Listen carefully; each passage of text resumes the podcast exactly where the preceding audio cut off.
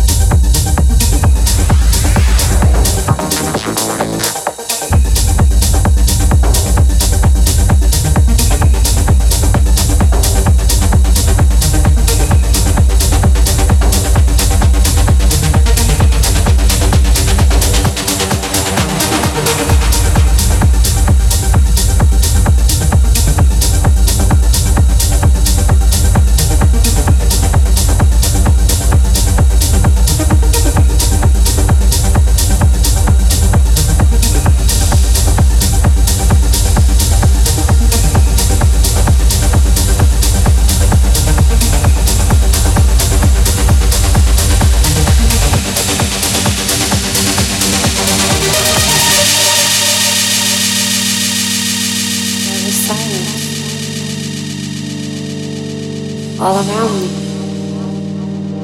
And I could hear